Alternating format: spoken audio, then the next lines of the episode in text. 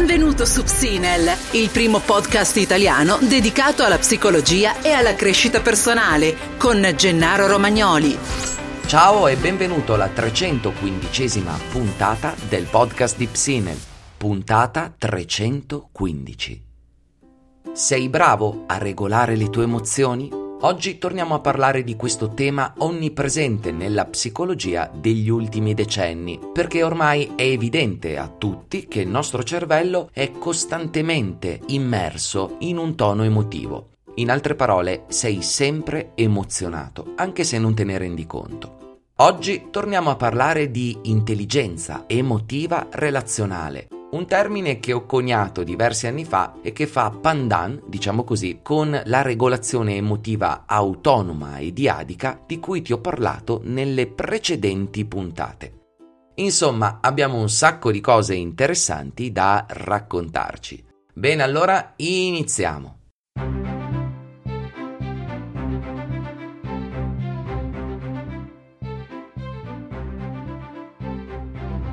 Oh, allora come stai? Hai trascorso bene questa settimana? Sei riuscito ad intuire se sei un impostore o se sei un Dunning-Kruger? O quando finisci all'interno della sindrome dell'impostore o del Dunning-Kruger? Se non sai di che cosa sto parlando, questo è il tema della precedente puntata, la trecentoquattordici.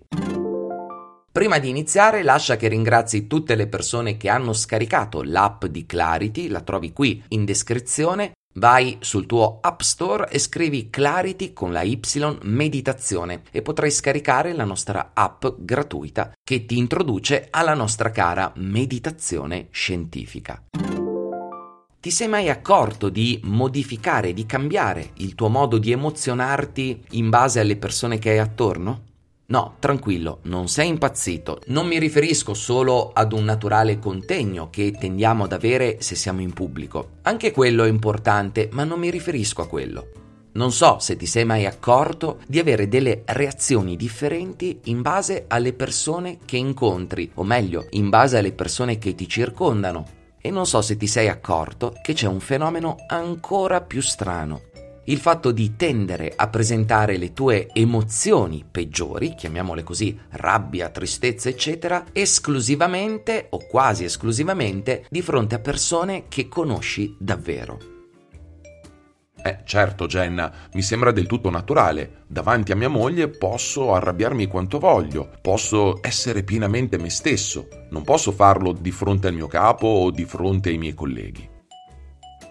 Sì, è vero, caro uno ottantadue, le situazioni sociali, con le loro gerarchie esplicite e implicite, ci influenzano e influenzano come esprimiamo le nostre emozioni. Ma ciò di cui voglio parlare oggi è ancora più sottile e fa riferimento a come tendiamo a regolare il nostro stato di attivazione emotiva attraverso le persone che ci circondano.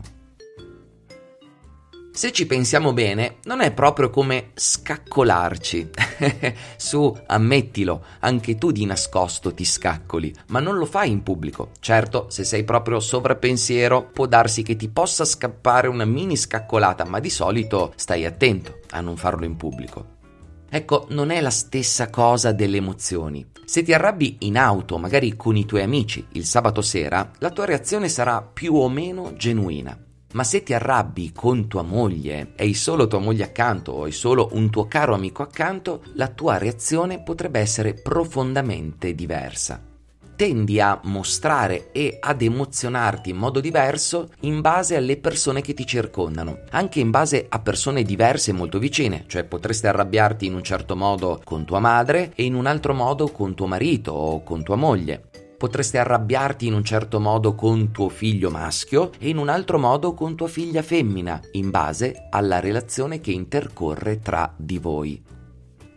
Secondo la psicologia dell'infanzia, che si occupa di come tendiamo fin da piccoli a regolare le nostre emozioni sulle persone che ci accudiscono, noi tendiamo ad esprimere le nostre peggiori emozioni davanti a chi ci vuole bene.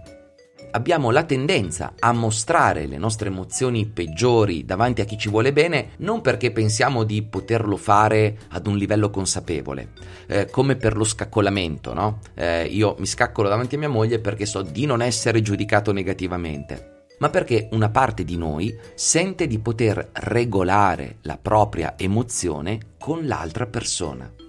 Assurdo, vero? Ma in realtà le persone che ti circondano influenzano le tue emozioni anche in modo molto pesante. Basta uno sguardo di un certo tipo per modificare completamente la tua giornata, pensaci. Ma ovviamente più sei legato alla persona che usa quel modo di guardarti e più potere avrà sul tuo mondo emotivo. Lo sguardo di disapprovazione del pedone che ti guarda male perché ti sei fermato di colpo alle strisce non ha lo stesso effetto dello sguardo di disappunto di un tuo amico o del, di tua moglie, di tuo marito. Se per caso questo ti ricorda qualcosa è perché questo è il tema della puntata numero quattordici del duemilaquattordici di questo podcast che avevo intitolato Intelligenza emotiva relazionale. Ed è una delle prime puntate dove vaneggio della nostra crescita personale relazionale, intendendo che tutti siamo capaci di regolare le nostre emozioni quando siamo, tra virgolette, da soli, ma le cose cambiano e diventano esponenzialmente difficili quando siamo in un ambiente sociale. E non solo, all'interno di quella puntata ti raccontavo di questa differenza, cioè del fatto che noi tendiamo a regolare le nostre emozioni sulle persone che ci circondano senza rendercene conto. Ora magari ti starei chiedendo e starei dicendo no, non è vero, io le regolo molto meglio quando sono in compagnia, oppure io le regolo molto meglio quando sono da solo. E adesso vediamo. Nel momento in cui si crea la relazione, ecco che questa relazione ha un certo tono emotivo e io posso concedermi, in base alla qualità di questa relazione, di esprimermi o meno. E questo capita sempre. Non so se hai mai visto un reality in tv. Io personalmente ne ho visto solo uno, ho visto la prima edizione del Grande Fratello centocinquanta anni fa, ma avendo vissuto per cinque anni, cinque anni e mezzo all'interno di una casa dello studente, penso di averlo vissuto in un qualche parte anche sulla mia pelle. Se per caso hai mai visto un reality, avrai notato che i concorrenti, quando non si conoscono, tutto fila via liscio. Cioè, quando non si conoscono sono lì, di certo, ok, non è che si amano e si abbracciano, però sono tutti nella stessa barca all'improvviso. Dopo un po' di tempo si iniziano a creare le prime fazioni, le prime relazioni significative, i primi gruppetti, ed ecco che si creano le basi per una gestione emotiva relazionale.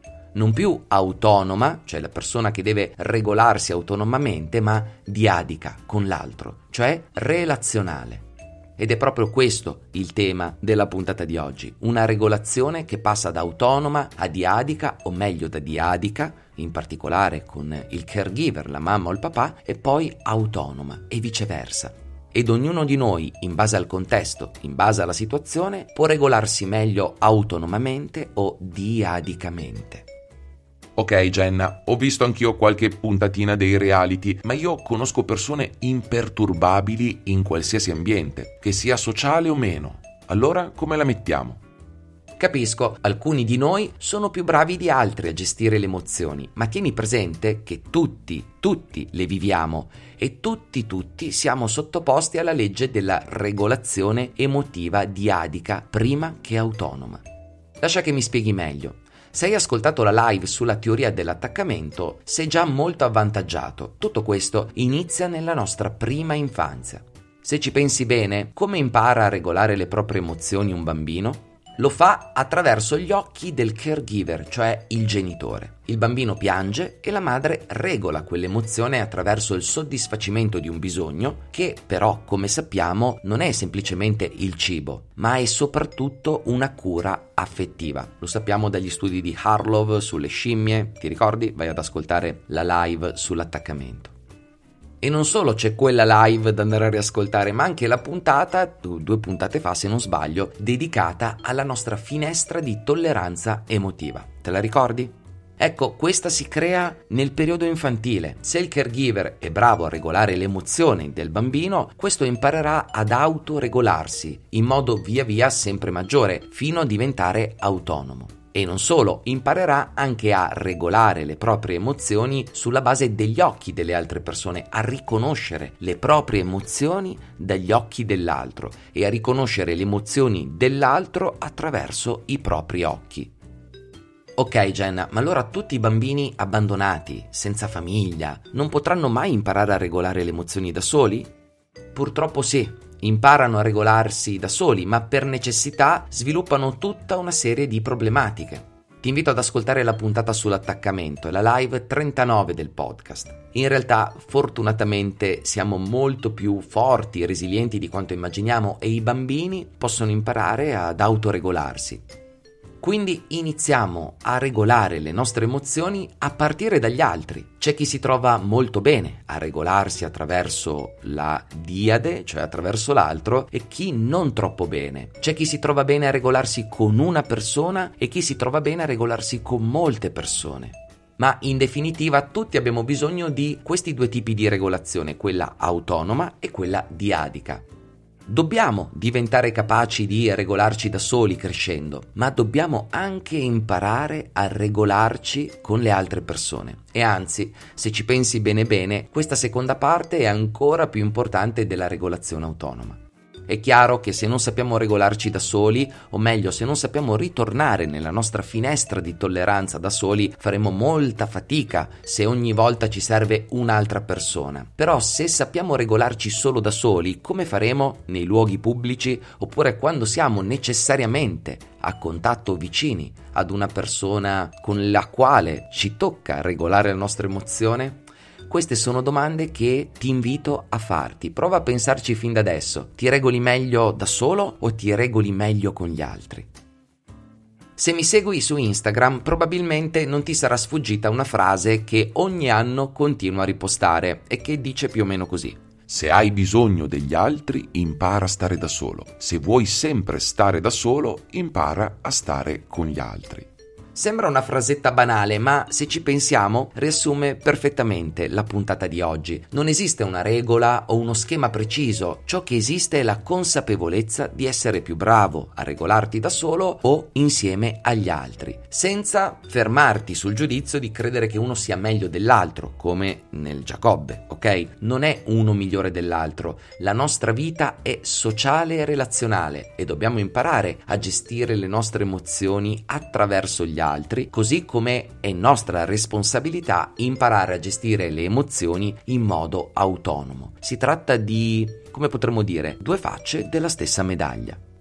Alcuni di voi mi hanno fatto notare che, ad esempio, come nella puntata precedente del Dunning-Kruger e dell'impostore, nella psicologia ci si ritrovi spesso in queste specie di paradossi, di circoli. La verità è questa: la vita è composta di cibernetica, sono sistemi, sono loop di stimolo, eh, risposta, feedback, aggiustamento sul feedback, eccetera. La vita è fatta in questo modo, come aveva evidenziato Gregory Bateson, per cui è naturale trovarsi di fronte a dei loop e non a delle cause-effetto lineari come quelle che vediamo nel mondo fisico. Questa è una nota un po' da nerd. La lascio? Sì, dai, la lascio. Ci tengo a dirti che non devi tornare alla tua infanzia per mettere a posto queste cose, puoi lavorare molto sopra queste cose qui, ovviamente nel limite della patologia. In altre parole, se queste cose ti fanno soffrire tanto, cioè se autoregolarti o eteroregolarti è per te un grosso problema, è chiaro che la strada migliore è quella di affrontare una psicoterapia. Questa ti aiuterà a comprendere meglio come autoregolarti ed eteroregolarti. Ma in generale tutti possiamo avere piccoli o grandi difficoltà nella autoregolazione o nell'eteroregolazione. Immagina di andare ad una bella festa con molti tuoi amici, persone con cui vai d'accordo e persone X con cui non hai un grande rapporto. Magari sei un matrimonio o qualcosa del genere. Ecco, se immagini una scena simile, è facile anche immaginarti che con alcuni invitati starai meglio, tenderai a stare con loro, a chiacchierare con loro, a brindare con loro, eccetera. Magari dopo qualche bicchierino, o magari quando la festa si scalda un po', la gente inizia a ballare, ecco che iniziamo a fare nuove conoscenze, ci espandiamo, ci divertiamo magari con quel tizio con cui non abbiamo mai parlato, eccetera, eccetera.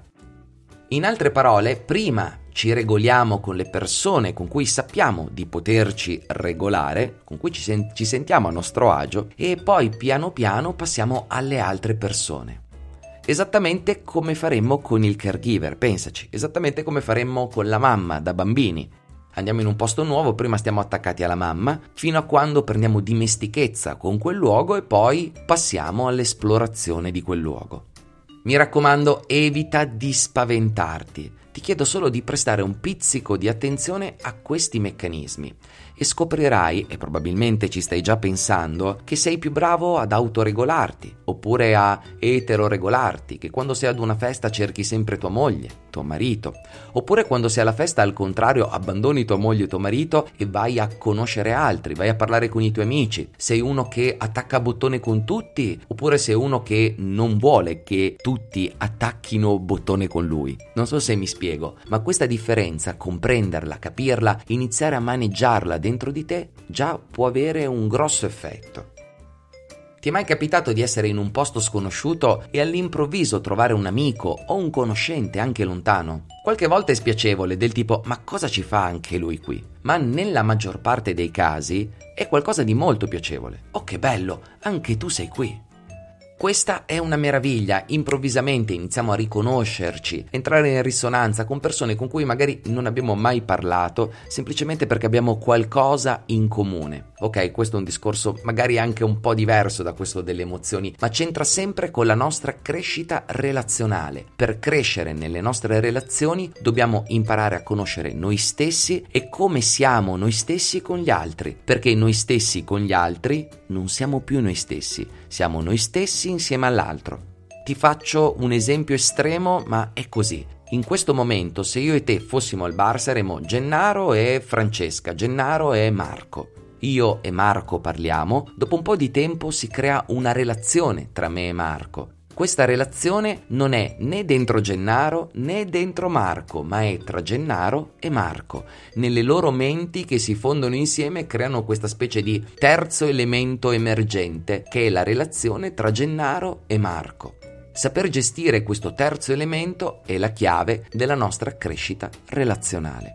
Magari ne parliamo in un'altra puntata. Quindi, a giudicare dal timer, ho parlato fin troppo come al solito e visto che voglio mantenere buona questa relazione tra me e te, e anche se non ci conosciamo dal vivo, il fatto che tu mi ascolti crea questa relazione tra me e te, questo terzo, chiamiamolo così, tra di noi, come al solito bando alle ciance ed iniziamo con i consigli di questa settimana.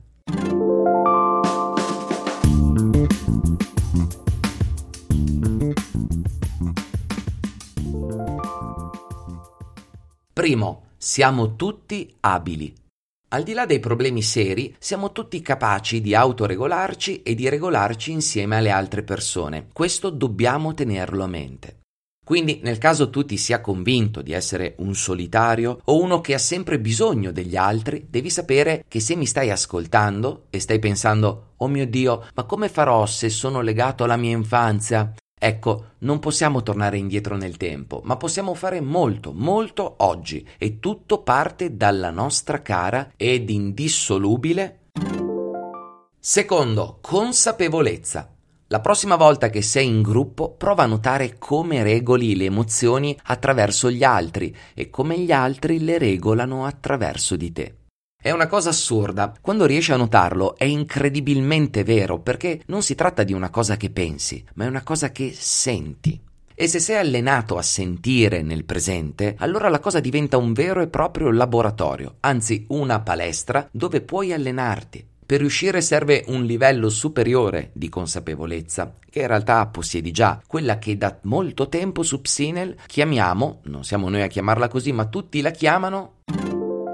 Terzo, la metacognizione. Non so se te ne sei mai accorto, ma la consapevolezza arriva spesso come un'onda in ritardo. Mi accorgo solo dopo di aver detto qualcosa che non avrei dovuto dire, che avrei potuto rispondere in modo differente, che sarei dovuto essere più attento, che avrei dovuto utilizzare quella parola invece di quell'altra, eccetera, eccetera. Per riuscire a cogliere queste cose in tempo reale, bisogna addestrare quella che chiamiamo metacognizione, la capacità di notare ciò che ci passa per la testa in quel momento preciso. Non è semplice per nulla, l'abbiamo già visto qualche puntata fa, che un buon metodo per gestire il nostro mondo emotivo è quello di chiederci se siamo iperattivati o deattivati, cioè se quella situazione ci fa comportare in quel modo o in quell'altro, perché se vai a riascoltare quella puntata sulla finestra di tolleranza ti ricorderai che ti ho chiesto se sei una persona che tende a deattivarsi o iperattivarsi. e in base a come tu sei di base, uno molto attivato, uno poco attivato, ti renderai conto di come gli altri ti fanno sentire. Magari Marco ti attiva e Maria ti deattiva o viceversa. Quindi non è facile per nulla renderci conto di queste cose e per la maggior parte del tempo queste arriveranno sempre con un pizzico di ritardo, come questa ondata di ritardo. Possiamo espandere tutto questo attraverso il nostro esercizio principe. Quarto, la meditazione. Ebbene sì ragazzi, la meditazione è ancora una volta lo strumento principale per riuscire a cogliere il nostro mondo interiore nel modo corretto, cioè senza giudicarlo, senza evitarlo e senza identificarci eccessivamente, o meglio rendendoci conto delle nostre identificazioni con i nostri pensieri, ma soprattutto notando ciò che accade momento per momento dentro di noi. Quando quell'ondata di metacognizione arriva in ritardo, se tu ti giudichi duramente, stai peggiorando la situazione. Quando quell'ondata di eh, metacognizione arriva in ritardo e tu dici a te stesso cavolo, non riuscirò mai a coglierlo in quel momento, in realtà stai preparando il terreno a non coglierla in quel momento. Ti bastano poche esperienze di consapevolezza nel momento qui e ora per comprendere che qualsiasi cosa tu stia provando adesso, che sia un pensiero del passato, una programmazione del futuro o una sensazione che provi adesso, va bene, è la sensazione giusta. Lo so, sembra un po' assurdo, ma se pratichi la meditazione probabilmente hai perfettamente afferrato ciò che sto dicendo. Si tratta sempre di questioni che si capiscono quando facciamo la pratica, altrimenti, nuovamente, è come se parlassimo del nuoto senza aver mai fatto un tuffo. Sono due cose molto diverse. Nella meditazione, ragazzi, c'è qualcosa di più, che di cui abbiamo parlato in lungo e in largo, perché è una, come potremmo dire, un'ipotesi molto avventata ma super affascinante. Infatti, secondo gli studi di Daniel Siegel, i circuiti neuronali che rafforzi durante la pratica della meditazione sono gli stessi che si indeboliscono attraverso un attaccamento insicuro. Chiamiamolo attaccamento insicuro per inserire tutto in un calderone. Il fatto di non aver avuto, tra virgolette, un caregiver sufficientemente buono, bravo a regolare le nostre emozioni ci procura degli scompensi che possono essere rilevati in alcuni aspetti funzionali del cervello, come ad esempio la capacità di integrare, di restare complesso di cui abbiamo parlato nella precedente puntata. Quando mediti, recuperi quella complessità cerebrale che è la stessa che hai perso quando non hai trovato una buona regolazione emotiva diadica da bambino. Questa è una scoperta pazzesca perché secondo Siegel la meditazione rafforza e fa crescere proprio quelle parti del cervello che restano deficitarie a causa di un attaccamento insicuro. Al punto tale che Siegel ha battezzato questa capacità neuroplastica del cervello come attaccamento sicuro guadagnato. Meditando impari a gestire le tue emozioni attraverso l'altro e impari a gestire le tue emozioni in maniera autonoma, quasi come se ritornassi indietro nel tempo a recuperare, diciamo così, il tempo perduto. Bene ragazzi, a giudicare dal timer, che qua sono trentacinque minuti, ma sono certo di riuscire a tagliare, editare e migliorare, ho parlato tantissimo. Spero che sia chiaro che questa puntata compone un po' una triade insieme a quella appunto sull'attaccamento, la live sull'attaccamento e la puntata sulla regolazione, eh, scusami, sulla finestra della regolazione emotiva. E in più potremmo aggiungerci la puntata sulla regolazione emotiva relazionale. Sono tutti temi che vanno nella stessa direzione, il fatto che per vivere bene dobbiamo allenarci ad assumerci la responsabilità di come siamo fatti, delle nostre abilità, delle nostre azioni e contemporaneamente sapere che tutto questo non serve a nulla se non ci interfacciamo con l'altro, qualcosa che facciamo fin dall'infanzia e che dobbiamo continuare a mantenere perché la nostra specie, la nostra società è fondata sulle relazioni e la qualità delle nostre relazioni dipende dalla nostra capacità di autoregolarci ed eteroregolarci in base a chi ci sta accanto. Bene, come al solito ti invito a venire qui sotto a iscriverti a Clarity, non solo alla nostra app gratuita ma anche alla nostra membership. Vai su clarity app punto it, troverai un sacco di esercizi, meditazioni guidate, eccetera eccetera eccetera. Come sempre ti invito a mettere mi piace, condividere questa puntata, aiutarmi a divulgare questi argomenti a più persone possibili. Ti ringrazio per avermi seguito fino a qui, fammi sapere che cosa ne pensi, ti auguro una splendida giornata, ci sentiamo la prossima settimana, un saluto da Gennaro Romagnoli di Psinel punto com.